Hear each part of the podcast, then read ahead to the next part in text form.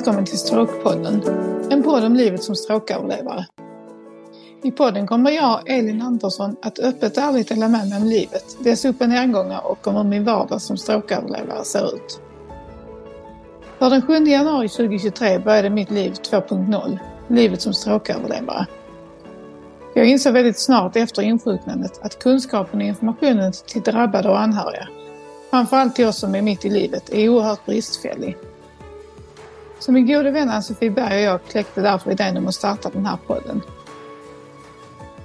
Vi hoppas att Stråkpodden ska sprida inspiration, hopp och förhoppningsvis också en del kunskap till alla er där ute som själv är drabbade eller lever som anhörig till en stråköverlevare eller bara är nyfikna på ämnet.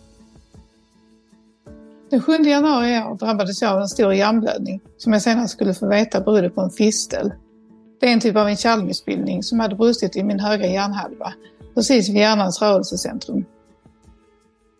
Innan hjärnblödningen som kom att förändra mitt liv radikalt, eftersom jag till en början var helt förlamad på min vänstra kroppshalva, så levde jag ett väldigt aktivt liv. Jag är gift med Christian och vi har två tonårsdöttrar på 15 och snart 19 år ihop. Vi bor i en en och en halv plans villa i Vellinge som är en liten ort en dryg mil söder om Malmö. Vi har en sibirisk katt, Samira, som är 10 år och en hund, Busse, som är en beagle som är fem år gammal. Jag har alltid älskat att röra på mig och jag har testat många sporter genom åren. Tennis, ishockey, innebandy, pingis, fotboll. Ja, det mesta som fanns att utöva när jag växte upp på 80 och 90-talet. Men de senaste åren har jag blivit mer eller mindre frälst av crossfit och jag tränade detta 4-5 gånger i veckan fram till den 7 januari i år, när mitt liv på ett sätt började om. Även långa promenader ute i naturen med vår hund såg jag till att få till mer eller mindre dagligen i mitt gamla liv. Om ni gillar det här avsnittet så får ni jättegärna dela det så att fler får chans att lyssna. Du kan också välja att följa eller prenumerera på podden så missar du inte när ett nytt avsnitt släpps. Vi hoppas att ni tycker att podden är intressant och vill lyssna.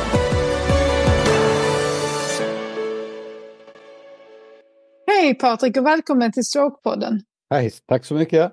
Eh, ja Patrik, för mig så ja, du tog kontakt med mig på mitt Instagram här i höstas och presenterade dig som, eh, i din yrkesroll som coach och så och frågade om jag ville komma och träna tillsammans med dig och din eh, brorsdotter som också drabbades av en stroke nu i somras.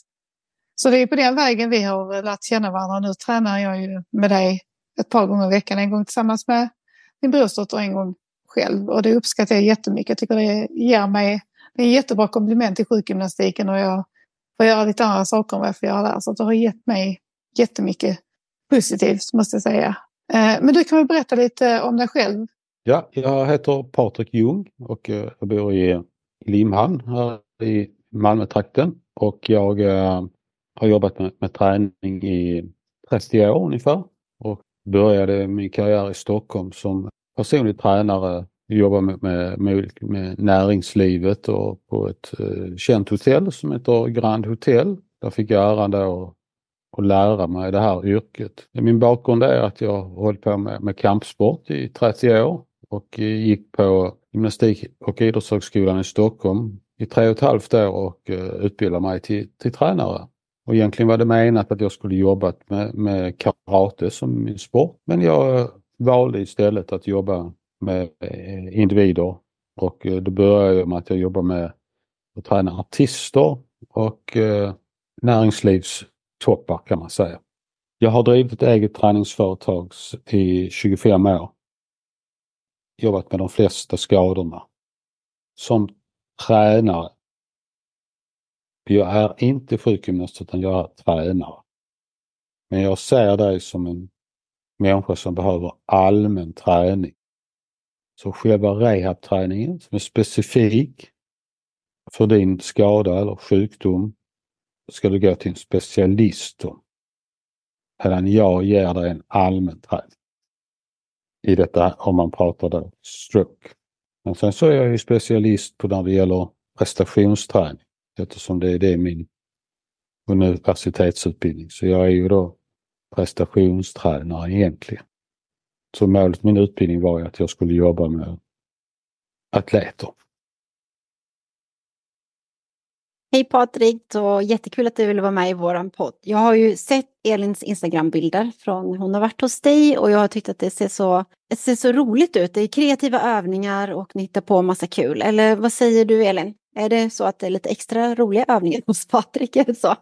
Ja, men det är det absolut. Alltså det påminner ju mer om den typen av träning som jag ägna mig åt innan jag fick stroke. Lite mer eh, utmanande med öva upp styrka och kondition och så. Rehabträningen är jag jättetacksam för och tycker är jätteviktig och gör flera gånger i veckan. Men Patriks träning blir ju utmanad på ett helt annat sätt och jag känner att jag är mer tillbaka i min vanliga träningsmiljö där jag vill, där jag trivdes jättebra och så. så och väldigt kreativ och vi får testa nya saker och gillar det här med att träna tillsammans med då Patriks brorsdotter.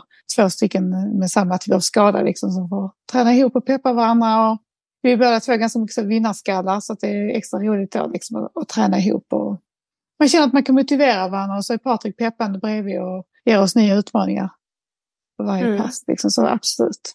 Viktvästen åker på ser jag när man kommer till uh, den här träningen. Då får man extra 10 kilo på sig. ja, det har blivit min nya kompis. Uh, ja. Du, mm tycker jag är bra. Var eh, får du den här kreativiteten ifrån Patrik? Eftersom jag har hållit på med träning i så många år så, så finns det så mycket saker i mitt huvud. Jag är inte som andra tränare att jag står med program och, och, och så utan jag har fotografiskt minne så det, jag bara ser övningar som, som människor behöver och sen applicerar jag det och eh, det brukar bli lyckat så. Så det är väl eh, det som är mitt signum att jag liksom alltid ser vad en individ, jag har väldigt lätt för att skanna av en kropp vad den behöver. Mm. Och hur läsa av vilka övningar som en viss människa behöver för att göra det.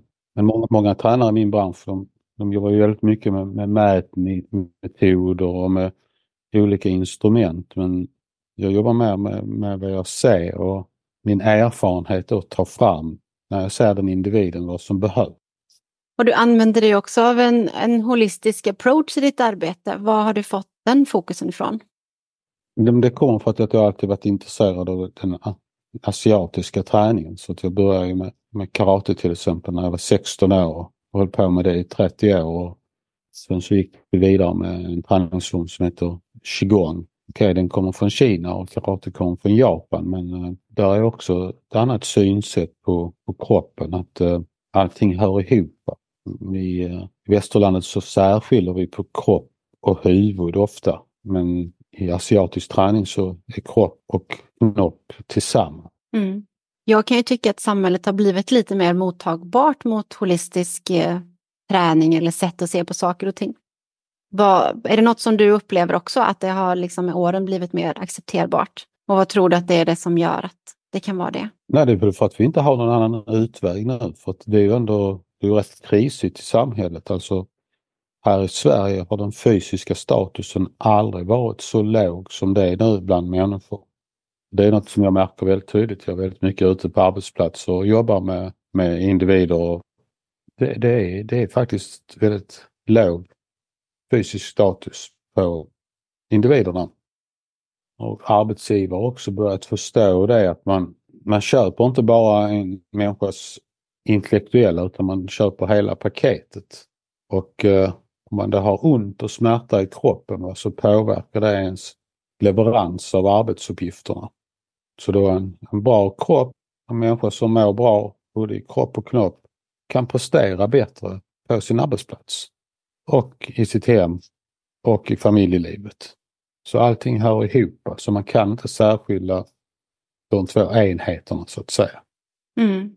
Och i Asien, kallar man, i Asien säger man liksom att kroppen är, är hästen och knoppen är ryttaren. Och målet är att få ryttaren att sitta på hästen.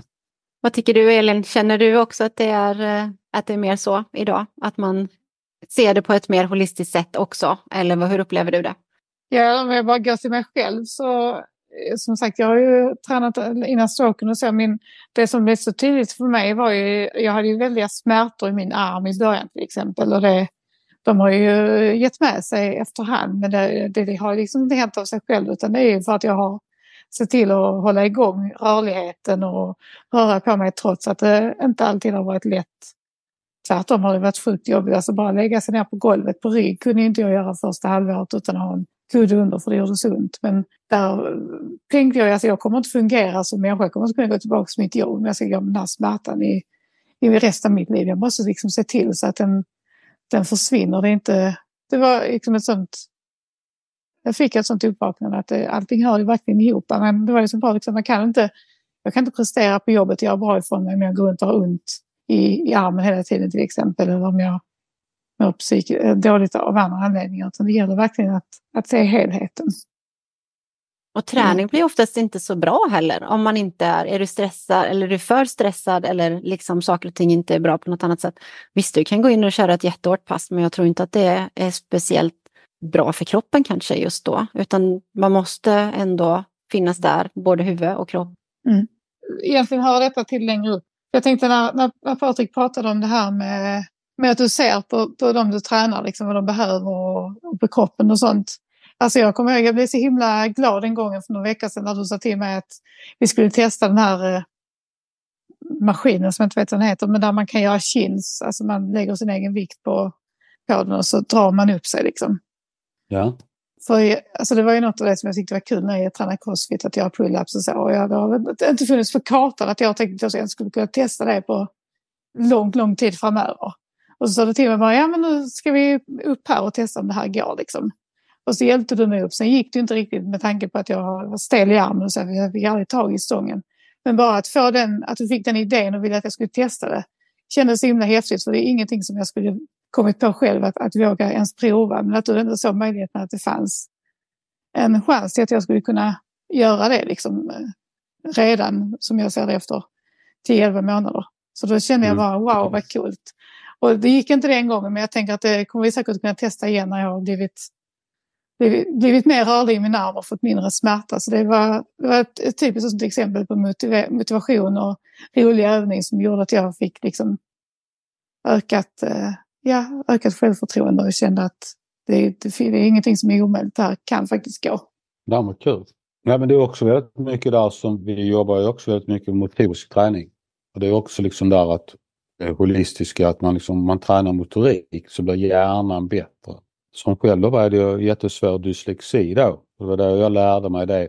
Jag hade jätte, jättedåliga betyg i skolan och, och hade väldigt svårt för skolan. Och, men sen så när jag började träna karate och som är väldigt mycket motorisk träning så kunde jag när jag var 24 år läsa in naturvetenskaplig linje på ett och ett halvt år på komvux.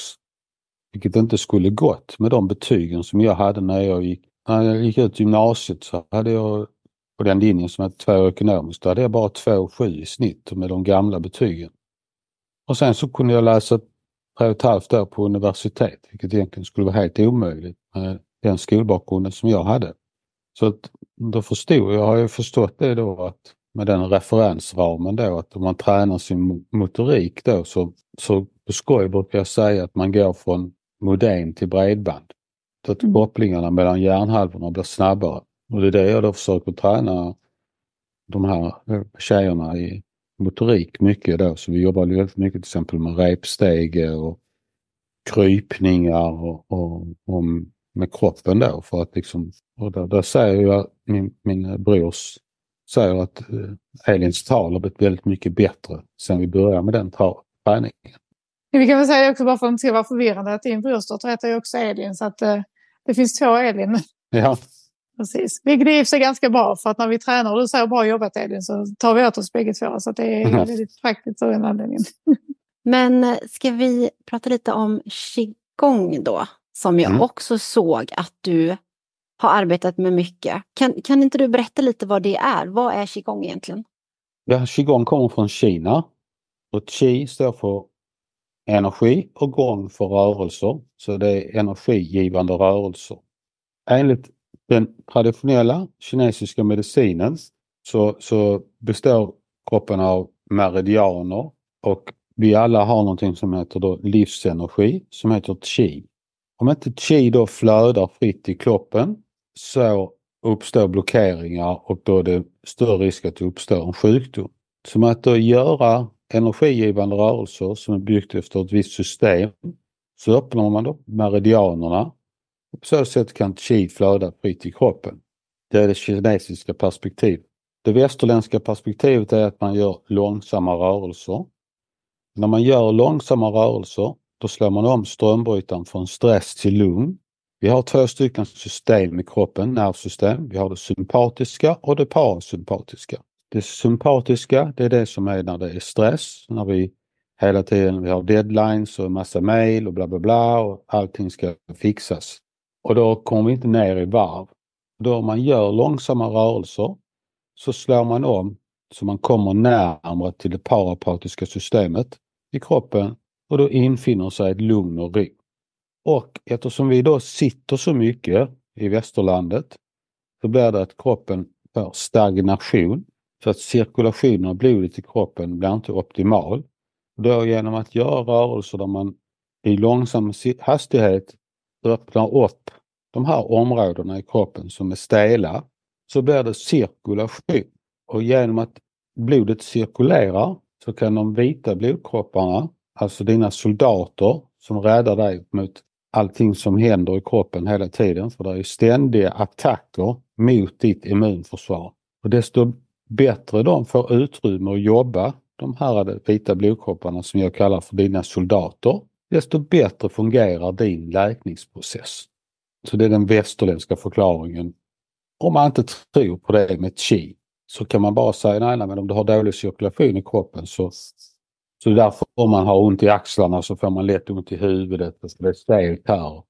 Så jag brukar säga att en stel muskel är som en tvättsvamp utan vatten. Är det någonting som Elin skulle kunna göra är rörelsebegränsad egentligen? Är det någonting som vem som helst kan göra? Ja, absolut. Ja, för man anpassar de övningarna. Jag har faktiskt aldrig utövat det själv. Jag, jag ser det ganska ofta här där jag bor, för här kan man ju se att de står gäng i parken och kör. Mm. Eh, det är inte helt ovanligt, men jag har faktiskt aldrig provat själv. Ja, det är olika metoder. Den metoden vi jobbar med, jag som jag har lärt mig, kommer från världens största medicinfria sjukhus. Mm. Där man bara jobbar med en qigong-träning som behandlingsmetod. Så definitivt så är det en bra träning för oavsett vad man har för fysisk status, ja. Mm. Eh, är det svårt? Nej, det kan ju inte vara, inte denna metoden eftersom det kommer från världens största medicinfria sjukhus. Så skulle det tagit lång tid att lära sig så hade ju inte de överlevt. Nej, precis. Mm. Var inte skratta åt kanske, men det var helt rätt sagt. Mm. det måste vara enkelt så man hinner göra det, absolut, jag förstår. Men ja, någonting som jag tänker på också, kan man, hur, inte jämföra, men yogan har ju också vissa man har solhälsning till exempel och vissa övningar som är ett slags flöde, precis som kanske qigong också kan göra. Men jag vet inte om man kan jämföra dem på något jo då, sätt. Det är så att Kina och Indien ligger så nära varandra, ungefär som Sverige och Norge. Så att de har ju stulit av varandra kan man säga. Mm. Så att Indien så heter det yoga och deras förklaring på chi det är prana. Och mm. de har också då energicentra i kroppen, precis som vi i, i qigongen. Så där har man chakra kallas det. Och i qigongen heter det dantien. Så det är väldigt likt varandra. Det som skiljer det är att yoga är oftast positioner medan qigong är ett flöde av rörelser. Ett förutbestämt rörelseschema. Man kallar qigong för meditation i rörelse. Men det är inte lika många, jag kan inte säga att jag har utövat yoga någonting, jag har bara testat det någon gång. Men så har jag tyckt att, att jag är så stel och ganska inte så rörlig. Jag tycker att de här positionerna i yogan har varit jättesvåra för min stela kropp. Är det, är det liksom, menar du att qigongen där, är det mer att man, man är inte stilla i samma rörelse under längre tid? Eller? Nej, det är mer dynamiskt. Okej, okay, kanske det passar mig bättre. Det måste ju också vara, för är du väldigt stel så kanske du inte, alltså då kanske du inte gör rörelsen riktigt lika stor kanske, utan det kommer med tiden du har eh, utövat qigong efter ett tag så blir du mer rörlig. Det måste ju vara liknande som med yogan också, att ju mer du gör det desto rörligare blir du kanske. Absolut, för att det är det begrepp man säger, en muskel är inte stel utan den är olika dynamisk. Mm. Eller elastisk. Så att eh, det är elasticiteten som man utvecklar då, så att muskeln blir mer elastisk. Du vet, som ett gummiband. Ett gummiband så drar man i det och drar i det så blir det ju mer elastiskt. Är med? Det är samma sak med muskulaturen. Så att desto mer man elastiserar musklerna, desto mer elastiska blir de. Jag försöker inte använda ordet stel för att en muskel är inte stel utan den är mer eller mindre elastisk. Jag ska sluta gå runt och säga att jag är stel och jag är bara mindre elastisk. Precis, och sen qigong måste du göra nu då Elin, eftersom du då inte, inte då är så sugen på yoga kanske som jag har tjatat om i flera år, så får du göra qigong istället. Jag kanske ska ge det en chans. Jag har blivit lite sugen på det när jag har sett ditt Instagram också. Patrik, du lägger ut när du kör dina pass. Tänkte det kanske är någonting som man skulle testa som hade kanske varit bra för mig också. Mm -hmm. Kan man göra det sittande förresten? Alltså om man nu eh, jag tänker om du Elin har lite svårt med balansen och... Nej, nej. Det finns nej. inte. Nej. Man kan göra det liggande också. Mm -hmm. mm, mm. Och vagusnerven är ju någonting som man då fokuserar på ganska mycket i yogan till exempel. Kan, kan du förklara lite vad den är och kan göra för kroppen? Ja, vagusnerven det är den som, som vår kroppens största nerv och det är den då som, som gör oss att sänder ut signaler som gör oss lugna då. Så att qigong är vagusnervstimulation 5.0. Så det är jättehög det, men det är inte det som, det är en av de grejerna som blir befrämjade av träning. Definitivt, mm. ja. Men inte det som är fokus då, utan det är att man ska öppna upp så att det blir ett flöde. Det är det som är fokusen i qigong. Helt rätt. Ja, helt rätt. Mm. helt rätt. Och sen har jag läst att du jobbar med tappning också. Stämmer det? Ja, jag, jag utövar inte det så jättemycket men jag har, jag, jag har en hög kunskap om det. Mm. Har du lust att berätta vad det är för någonting? Ja, tappning kommer också då från Asien och det, det är ett sätt då att um, komma ner i varv det också och jobba med, med att dämpa trauman i livet. Så att man, man går in, för att i asiatiskt då, från Asien, och ja, att man menar att alla, alla känslor sitter i kroppen. Så då genom att eh, trycka och knacka på vissa områden frigörs de känslorna. Så att, och det görs även då när man gör yoga och, och qigong och sådant. Så, så är det många som helt plötsligt kanske börjar gråta utan anledning eller börjar skratta utan anledning och så vidare. Va? Och det är ju då att det är känslor som sitter i kroppen som blir befriade. Och det är ju en ganska enkel metod att ta till. För du, man kan ju göra tappning var som helst och när som helst om jag har förstått det rätt. Ja. Och att egentligen vem som helst kan göra det också. Är du, alltså, har, du behöver ju inte ha råkat ut för trauma, du kan ju bara ha en oerhört stressig dag eller vara rädd för någonting eller du tycker det är obehagligt med höjder, att du kan använda dig av tappning då också. Ja, absolut. Mm. Har du, känner du till det Elin, tappning? Nej, inte alls. Och jag fick en följdfråga här, du kanske nämnde det, men alltså hur går det praktiskt till? Alltså hur, hur gör man? Ja, man använder pekfinger och långfinger. Och så placerar man det på till exempel under nyckelbenet. Och så, så knackar man där. Eller ovanför ögonbrynen. Eller under lång, lingfingret, där som man kallar för karateslagssidan. Och så knackar man där. Eller, ja. eller under näsan, på läppen eller mitt på eh, i mellangärdet. Ja, nej, det är helt uh, nytt för mig. Det, det kan man väl göra det liksom några runder, alltså att man gör det några gånger? Så, under... det, det, är, det är olika skolor där också. Okej. Okay. Ja, alltså olika um, arbetsmodeller. Så att det beror på vilken, ja, hur man har blivit lärd alltså. Mm. Mm. Men också ett sätt om man har som man kan använda sig av som ett, som ett alternativt sätt till trauma, ångest, stress och så vidare. Absolut. Mm. Många gör det på sina barn om de har svårt att somna till exempel. Jaha, det har jag. Okej. Det var ja. ju också intressant. Ja. Mm, mm. Lugna, det blir som en, en, inte ritual, vad säger man? En, säger man ritual? Dels att man knackar försiktigt och dels att man gör det i någon slags mönster då kanske, att det blir också lugnande. Ja. ja. Ja. Synd, ja, synd man inte visste det för 18 år sedan när man hade småbarn. Precis. Ja. Oh, vi får lära våra egna barn det så de får göra det på sina ja, eventuella precis. barn i framtiden. Nej, men det, det, finns ju så otroligt mycket saker som man kan ta använda sig av i sin vardag som inte behöver vara så besvärlig. Liksom. Och jag menar qigong till exempel, den kan du göra hemma i vardagsrummet eller vad det nu är, i sovrummet innan du ska gå och lägga dig eller någonting sånt. Och tappning är också någonting du kan göra väldigt mm. enkelt då, att ta till. Ja, det, det går under namnet egenvårdsmetoder. Men är det något liknande, jag vet inte om ni vet det, men jag blev presenterad av min fysioterapeut inom sjukvården för något som heter basal kroppskännedom, övningar man kunde göra för det. Det låter lite snarlikt eller att det är olika benämningar på ungefär samma saker, eller? Ja, inte riktigt, men, men det, det, det påminner om det.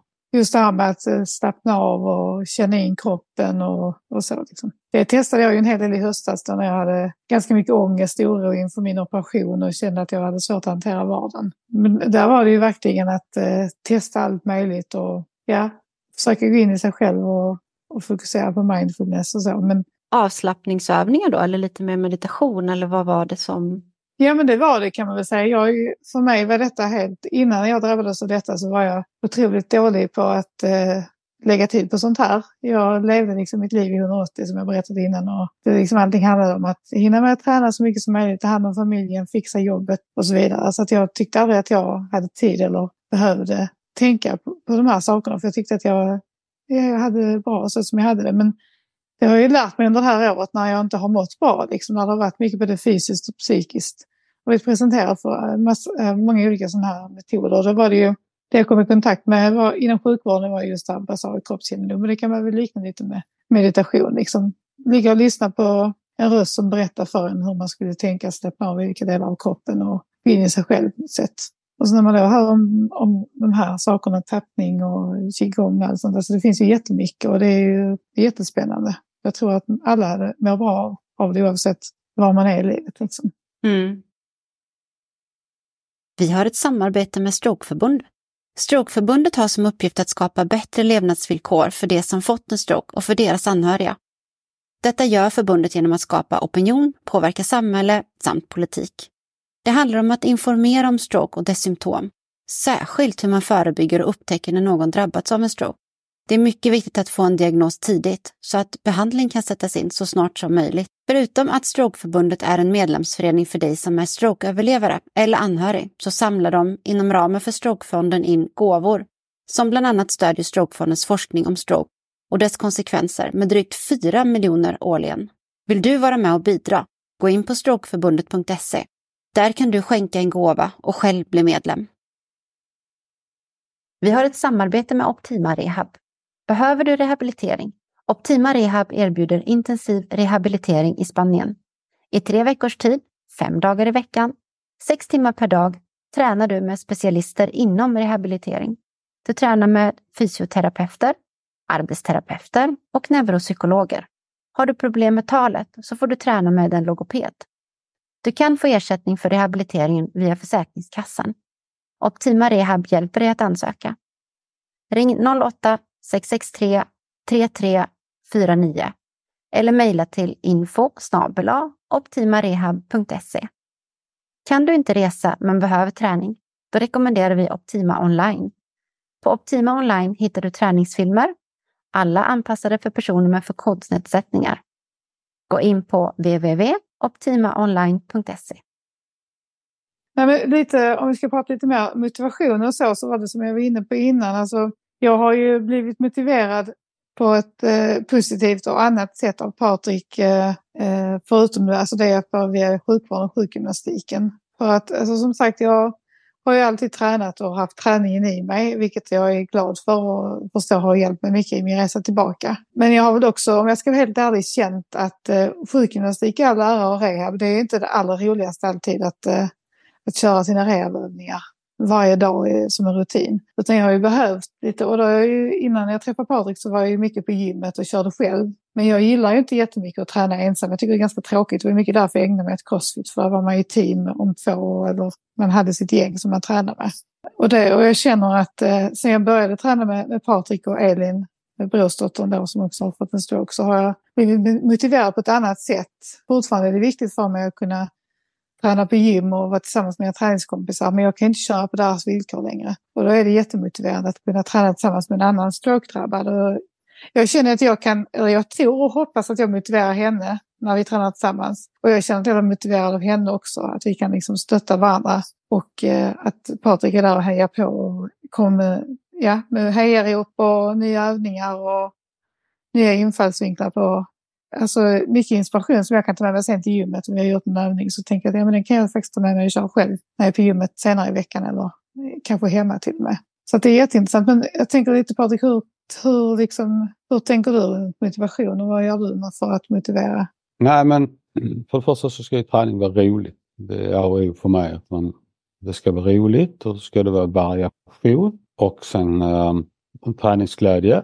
Och sen är inte jag liksom så för att jag, jag många mycket, mm, mätningar och sånt så, så liksom, jag gör lite tester lite då och då så att klienterna känner att de eh, bemästrar övningarna och sen så att de, de efterhand märker resultaten själva. Att de helt plötsligt kan sitta på huk till exempel som många svenskar har enormt svårt för.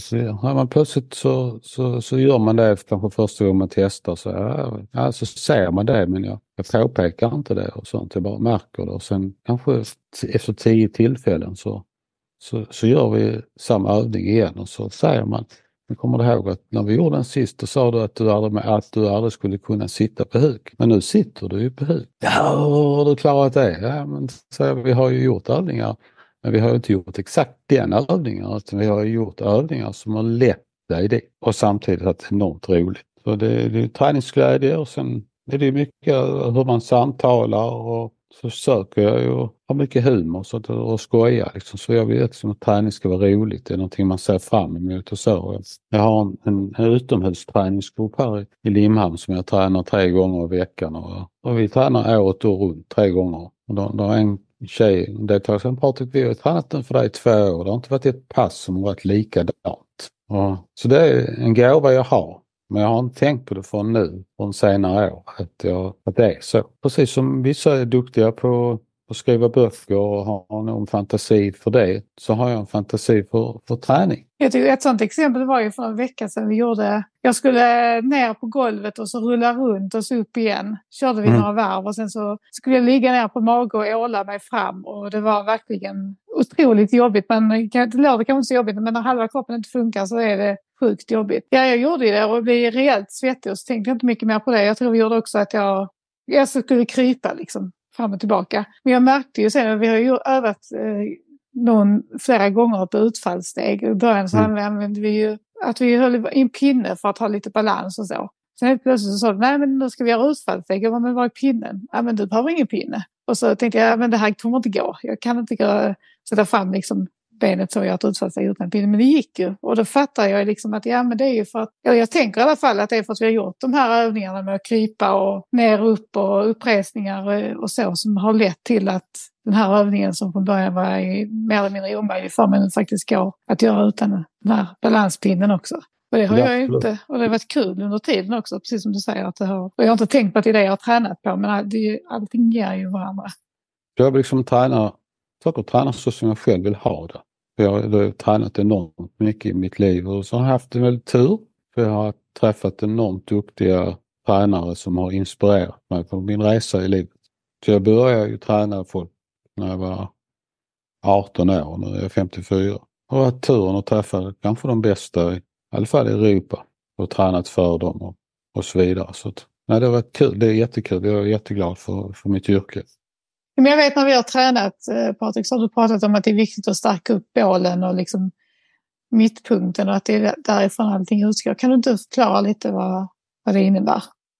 Ja, för att allting, allting utgår från centrum i kroppen så att det gäller att alltid vara i sin centrumlinje för då går det så, så lite energi som möjligt men du kan göra en optimal prestation.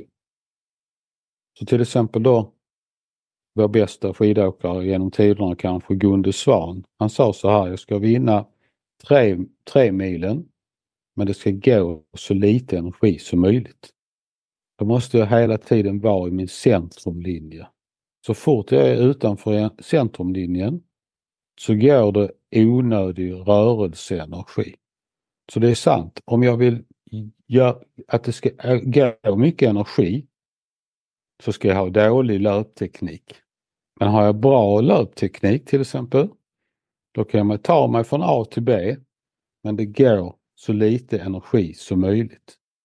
Så att vad jag jobbar ju nu med er, det är att ni ska hitta er centrumlinje. Så ni ska kunna gå och det går så lite energi som möjligt när ni transporterar er. Så därför till exempel att vi går med en sån här plastkon på huvudet, det är ju för att då är ni i centrumlinjen. Så fort man då vacklar och, och, och sånt, då går det mer energi och då blir det svårare och då blir det mer ansträngande. Sen är det då bålen som då kallas för vår kraftkälla eller kraftcentrum där allting utgår ifrån. Har många en, en skev uppfattning om vad bålen är för de tror att det är magen men bålen är allting är torson. Alltså om man tar bort huvudet, armarna och precis under fortplantningsorganen är bålen. Så att det är därför vi tränar mycket också bäckenbotten. Så det går från bäckenbotten, magmusklerna, så vi liksom hela det paketet tränar vi. Så det var också en ny grej för båda tjejerna att vi skulle träna på det viset. Men du påpekade ju det också i början. Jag lärde dig hur vi tränar magmuskler. Kom ihåg det Elin? Ja gud, det minns jag. Det gör vi varje gång. Mag och det, det är också kul för att jag, man alltid gör Jag har ofta gjort vanliga situps så tänkte jag att då tränar jag magen. Men du hittar ju andra sätt så, och, som gör att det känns mycket mer än sist när vi låg på den här eh, balans... Eh, Bosoboll heter det. Bosoboll heter det, ja. Herregud vad jobbigt det var. Jag tycker ändå att ja, men jag kan göra ganska många situps i rad utan att det är jobbigt. Men så fort jag la mig på den så kände jag att efter fem så höll man ju på dö kändes det som. Det var en helt annan, annan grej. Man kände att det var helt andra muskler som jobbade. Så att eh, det, var, det, var, det, var, roligt men jobbigt att eh, känna av liksom. Och det var faktiskt en fysioterapeut som eh, sa till mig nu i veckan, vi pratade, eh, jag vet inte hur vi kom in på det, men hon sa det att har man en stark, det är jätteviktigt, sa hon också där med att bygga upp bålen liksom efter en stroke. För att ju bättre bålstyrka man har, desto lättare är det att hitta tillbaka till funktionalitet i både arm, hand och ben. Och det har inte jag vetat om innan, att det liksom har så stor betydelse för övriga funktioner i kroppen också. Ja, det är helt sant. Det är där jag säger när jag försöker vara pedagogisk. Att bålen är masten på en båt och armarna och benen är seglet. Har du inte en stark mast så att om armarna, benen, seglet är starkare än masten, då bryts masten. Så att du, allting hänger på hur stark mast du har. Då menar jag att masten är din torso. Så att vi måste även träna ryggen. Ryggen är också vår bål. Så att många tror att, att det bara är, är, är magmuskulaturen som är bålen men det, det, så är det inte utan där sitter baksida och framsida också och sidor. Men om man då vill eh, träna det här hemma, liksom, vad inspirerande när man hör dig. Har du något tips på liksom, enkla övningar som du kan dela med, mig, med dig och som man kan göra hemma just för att träna upp bålen eller torsen? Nej, det är faktiskt rätt svårt. Det är väldigt svårt för att eh, det är så individanbaserat. Så det är också en grej då, jag jobbar mycket med, att det är individbaserad träning. Så att jag, det, det, det, det är så olika för olika individer. Men man kan alltid öva på balansen. Det kan alla göra.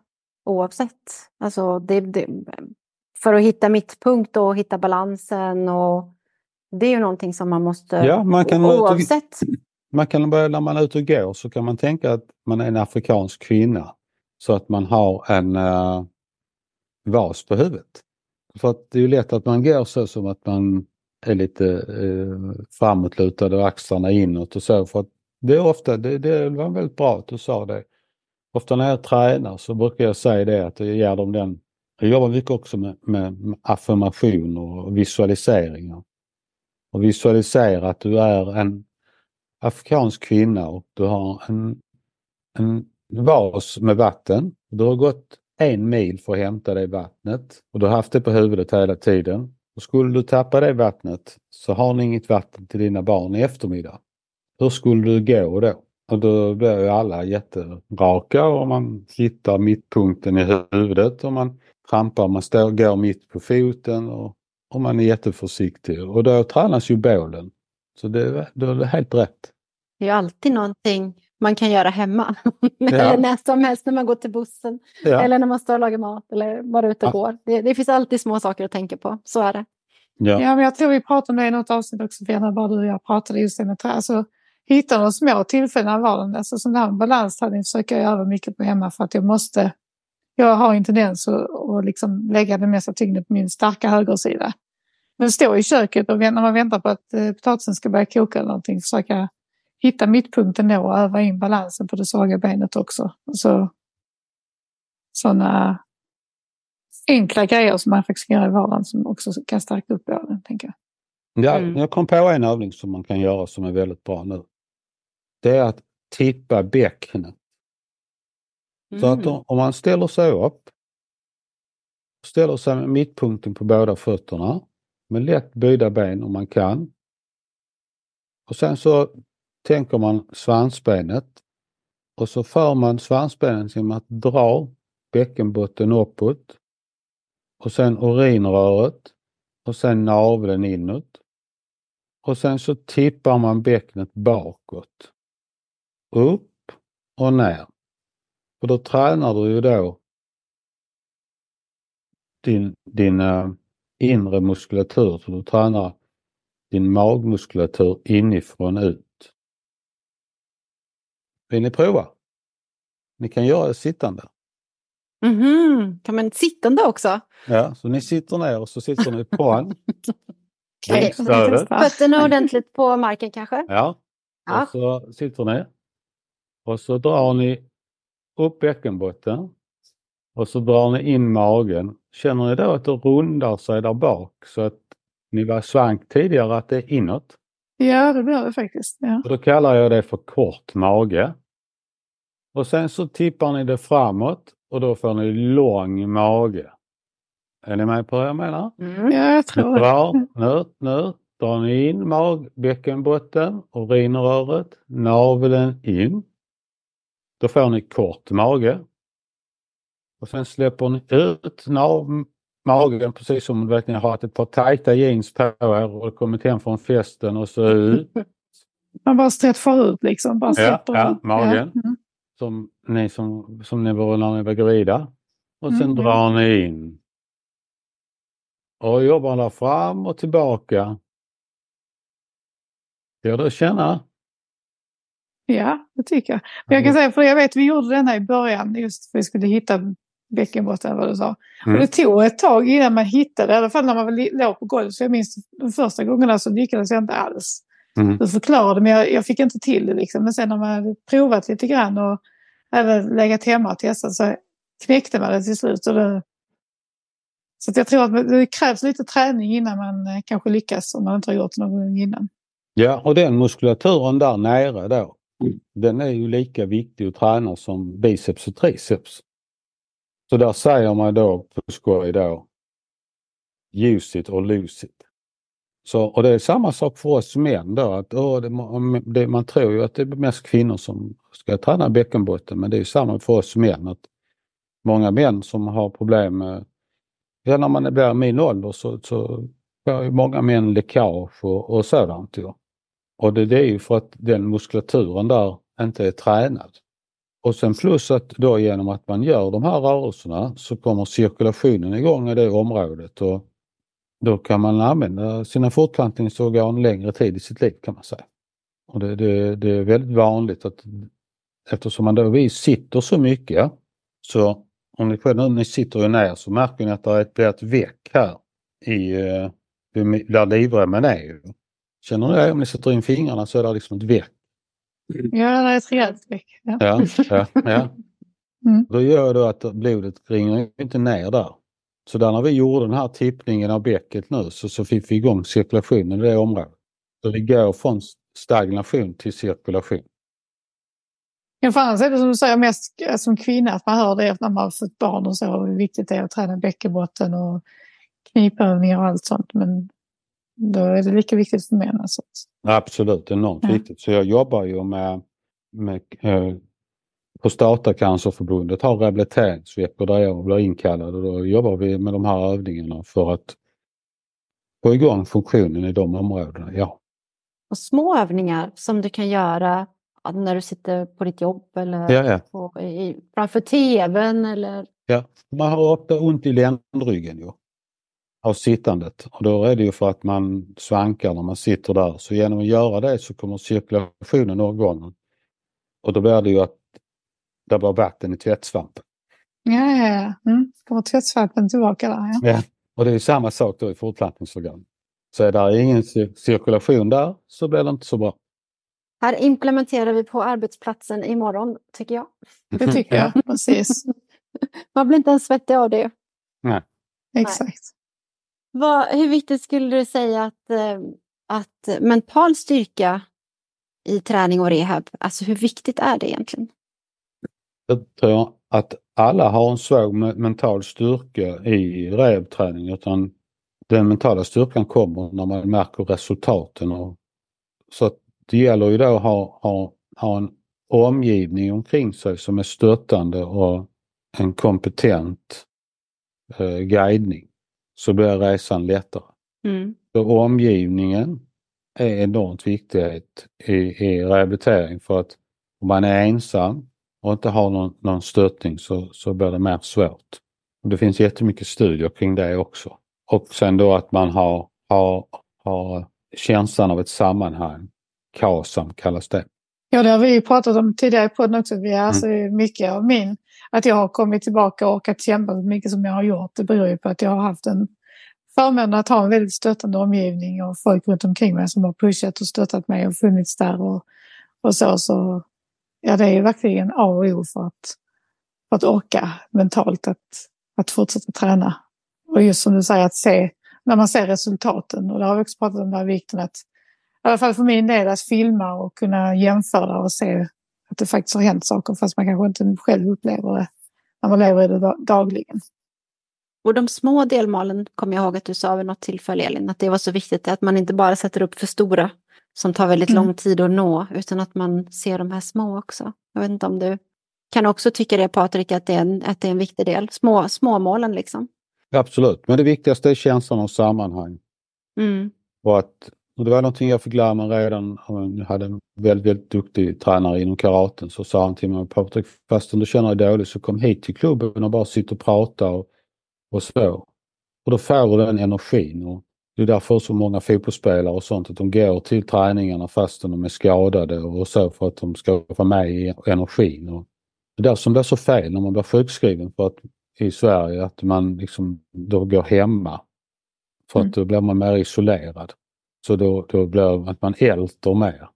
Liksom det räcker att du får träffa de här människorna, till exempel på idrotten och du får höra de här skämten och det är kanske någon som bara skojar med dig och, eller ger dig en komplimang. Att, har du köpt en ny jacka eller fan du ser piggare ut än jag trodde eller någonting sådant. Och det, det räcker, liksom. det är ju känslan av sammanhang. Och, eller tränaren säger till dig att men, eh, när du ändå är här så kan du fylla på vattenflaskorna.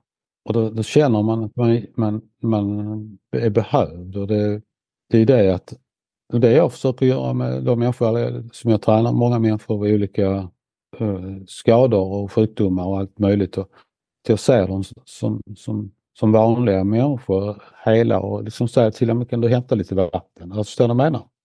Mm. Mm. Jag inte bli klassad som för sin sjukdom liksom, eller sin Nej. skada eller vad det är för någonting. Att ändå det håller jag helt med men det har varit uh, jätteviktigt för mig i min rehabilitering. Jag minns, jag kommer ihåg när jag var med, precis hade kommit hem från sjukhuset där i mitten av mars så var jag med, det var några som jag tränade crossfit med som skulle vara med i en sån här tävling i Malmö. Mm. Så frågade de om jag ville komma och vara med på tävlingen och titta på. Mm. Tänkte först, åh gud, ska jag ta mig in i den lokalen? Där är säkert trappor och det kommer att vara trångt och så kommer jag bara bli ledsen för att jag inte kan vara med. Liksom. Men så tänkte så var det min man som peppade mig så tänkte jag, ja, men jag går dit och ger det en chans. Liksom.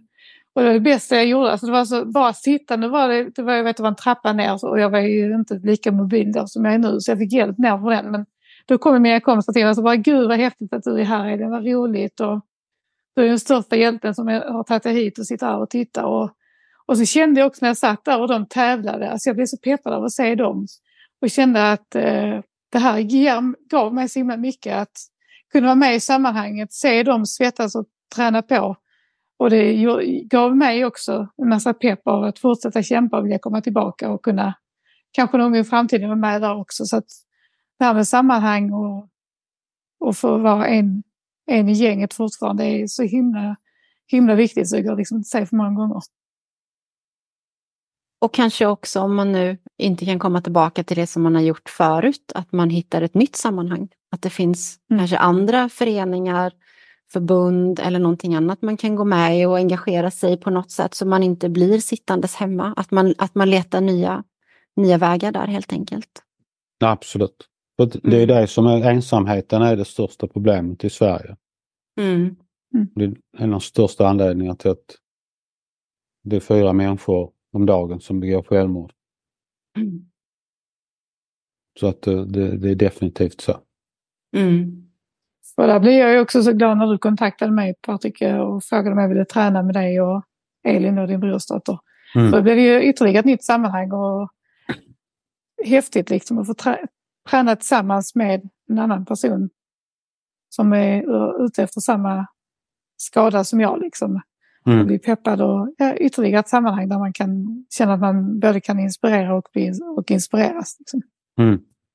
Och man måste förstå svårigheten i vissa övningar på ett helt annat sätt när man är på, på samma, samma nivå liksom, eller har samma rörelsebegränsningar. Ja, det, det måste ju... Vi gör en övning så kan jag ju liksom prata, fråga Elin, ja, men kände du också att det kändes mer där eller att det var jobbigt att göra just detta liksom. Och så förstår man, alltså, blir en ökad förståelse. Det är ingen som inte har råkat ut samma skada som kan förstå den känslan liksom. Mm. Och några goa, är... goa, goa skratt kanske nu och då också kan det bli. När Precis. Det blir mm. Absolut. Bara, det här går inte, det här kan vi inte göra. Det är minst lika viktigt att man kan skratta mm. och skämta om det också. Mm. Precis. Vad, vad tränar du själv då Patrik idag? Jag tränar lite allt möjligt. Jag tränar ju 20 en timme varje dag. Så jag har mm. en liten, liten grupp här på Limhamn som vi tränar varje morgon klockan, klockan sex. Så vi träffas och det en blandad skara av människor. Och sen tränar jag, jag är tränare eftersom jag tränar hela tiden och visar övningar och gör övningar och sånt. Så är det ju det är någonting jag gör alltid. Men jag har inte direkt några mål så som, som jag hade förr i livet utan då brukar jag säga att förebygga underhåll är billigare än dyra reparationer. Och sen implementerat det i vardagen, det hänger liksom alltid med varenda dag. Det är inget, inget som måste schemaläggas eller planeras eller nej, utan nej, det, det rörelse är någonting som du gör varje dag. Absolut. Mm. Det tror jag också är någonting som många av oss andra skulle kunna göra. Det måste inte alltid vara det där fyra timmar på gymmet eller vi måste köra ben eller vi måste köra biceps utan att man, ja, men att man får in rörelse varje dag på ett eller annat sätt. Alltid räknas som träning eller rörelse för att man ska må bra. Absolut, och det behöver inte vara så konstlat egentligen. Nej, precis. Är det något sådär som du skulle vilja dela med dig av till våra lyssnare? Ja, men det är det med, med, med, med känslorna och sammanhang. Tycker jag är det viktigaste att man som här nere i Skåne finns något som heter FIF, en idrottsorganisation. Där eh, människor som har varit med har någon, någon, någon, någon skada eller någonting sådant tränar som, som är jättestort och jättefint som jag rekommenderar djupt om man bor i denna regionen. Och så kan man ju kolla upp något liknande. Och, eh, och vardagsträning är det viktigaste så det är inte så att man måste gå på ett gym för att, för att träna utan all rörelse räknas i detta sammanhanget. Tack så jättemycket för att du ville vara med oss här idag, Patrik. Ja, tack själv. Jättetrevligt att vara och hoppas uh, på några av de saker som jag har delgivit som kan inspirera någon för att uh, jag vet uh, själv drabbats en gång av väldigt svår psykisk ohälsa och uh, det är tufft men vi klarar det, jag lovar. Er. Precis, ingenting är omöjligt. Omöjligt tar bara lite längre tid som jag brukar säga. Vill ni följa med mig på min resa så finns jag på Instagram och där heter jag Elin Strokefighter. Och där på Instagram så delar jag med mig av min rehabilitering och min träning och mina utmaningar i vardagen. Eh, ni får gärna mejla mig också på mejladressen elinstrukefighter.gmail.com. Vi hörs i nästa avsnitt.